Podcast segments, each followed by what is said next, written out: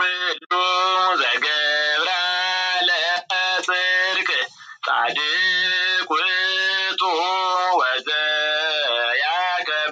ሰንበተ Welcome back, ladies and gentlemen, to the Tewahido Bible Study Podcast. All right, my beloved brethren and sistren, we have now reached the scroll of the Apocalypse, the scroll of uncovering, the scroll of Revelation, chapter 18. If you want to support this venture, head over to aksum.substack.com or to patreon.com slash tewahido verses 1 to 3. And as always, we are in the KJV. And after these things, I saw another angel come down from heaven, having great power, and the earth was lightened with his glory. And he cried mightily with a strong voice, saying, Babylon the Great is fallen, is fallen, and is become the habitation of devils, and the hold of every foul spirit and a cage of every unclean and hateful bird. For all nations have drunk of the wine of the wrath of her fornication, and the kings of the earth have committed fornication with her, and the merchants of the earth are waxed rich through the abundance of her delicacies. First, we note that Babylon is falling. In fact, we hear it twice here. The kings representing power and the merchants representing wealth have become bedfellows with this fallen city, with Babylon.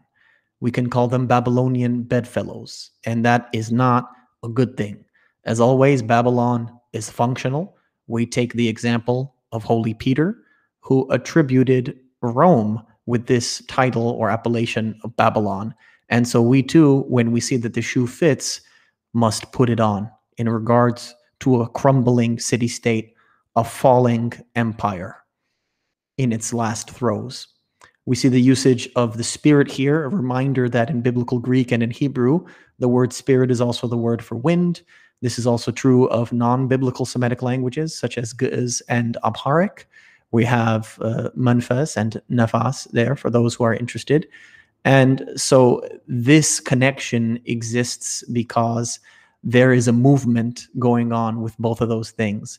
And so foul behavior is associated and attributed to this foul spirit or this foul wind. It's uh, not just, you know, a spooky ghost like Casper um, or his uncles to come and haunt you, but it is a movement towards teachings that are strange and unauthorized by God. Verses 4 to 8.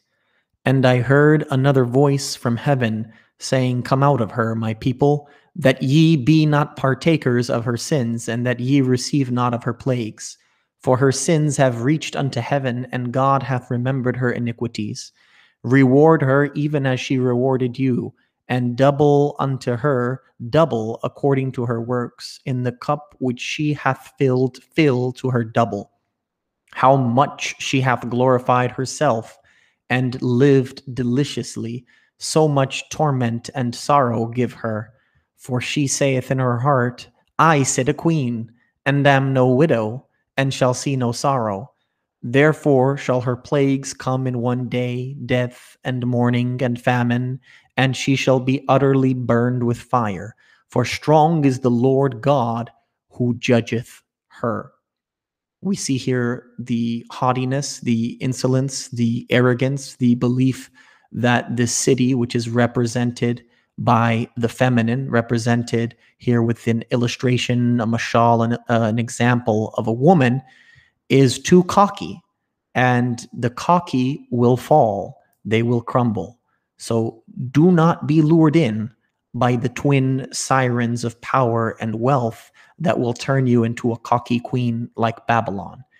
Every situation changes, every empire and city state eventually crumbles, except for the one established by God alone, with no human made walls and no human made anything, but only God made items. And that is Mount Zion, that is the heavenly Jerusalem. So when situations change, We should acknowledge that they are out of our control, similar to the Serenity Prayer. Go on your favorite search engine, be it Google or DuckDuckGo, and search for the Serenity Prayer. I think it's a good one, although I do prefer the Psalms and, and the Lord's Prayer. And woe to any of us when we do not act accordingly to changing situations, when we do not act as if there is judgment. For even the greatest of city states, the greatest of empires, will be judged by the Lord God. Verses 9 through 20. And the kings of the earth who have committed fornication and lived deliciously with her shall bewail her and lament for her when they shall see the smoke of her burning, standing afar off for the fear of her torment, saying, Alas, alas, that great city Babylon, that mighty city, for in one hour is thy judgment come. And the merchants of the earth shall weep and mourn over her, for no man buyeth their merchandise any more. The merchandise of gold and silver and precious stones and of pearls and fine linen and purple and silk and scarlet and all thine wood and all manner vessels of ivory and all manner vessels of most precious wood and of brass and iron and marble and cinnamon and odors and ointments and frankincense and wine and oil and fine flour and wheat and beasts and sheep and horses and chariots and slaves and souls of men and the fruits that thy soul lusted after are departed from thee and all things which were dainty and goodly are departed from thee, and thou shalt find them no more at all. The merchants of these things which were made rich by her shall stand afar off for the fear of her torment, weeping and wailing, and saying, Alas, alas, that great city that was clothed in fine linen, and purple, and scarlet, and decked with gold, and precious stones, and pearls.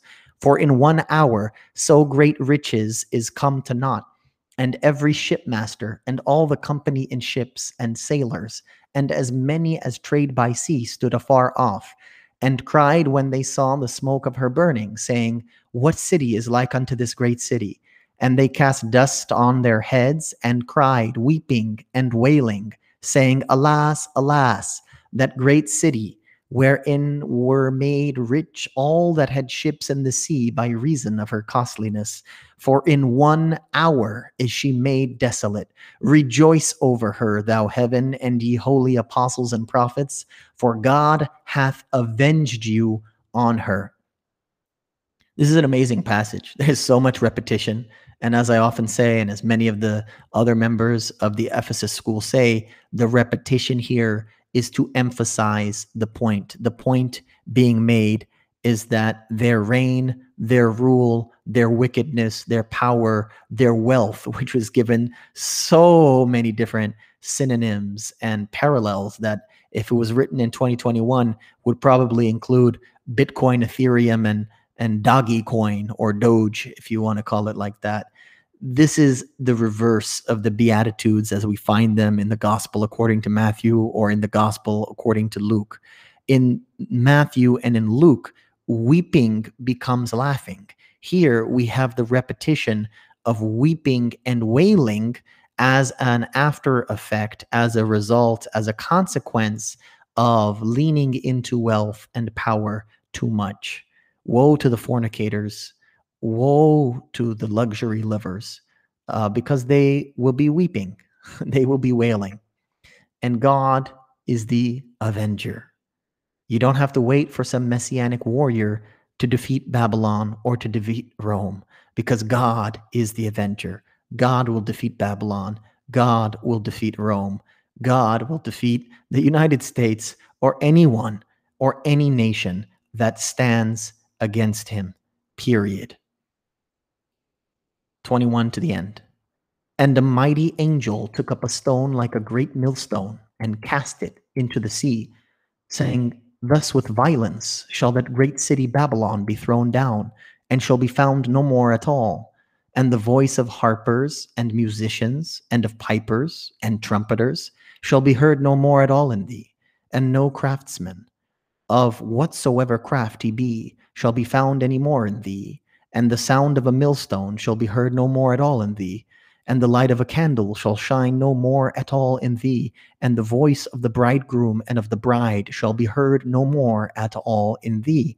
For thy merchants were the great men of the earth, for by thy sorceries were all nations deceived. And in her was found the blood of prophets and of saints and of all that were slain upon the earth. This is another great passage. So, beginning in verse 20, we hear that God and those that are with God will rejoice. This is the encouragement that Holy John is giving to the Christians in the time of the martyrs. He's saying, God will rejoice, the enemies of God will weep and wail. And so then through uh, 21 through the end, he details that the man made instruments, the arts and the crafts, all of these forms of rejoicing and joy having and glee and happiness will be utterly destroyed by the judgment of God. Remember, God said he wouldn't flood the earth again, but he didn't say he wouldn't judge the earth. And he didn't say that he wouldn't use Ma'im or the water, which the Israelites feared so deeply for that very judgment. Glory be to him who judges all those who've ever lived and all those who will die.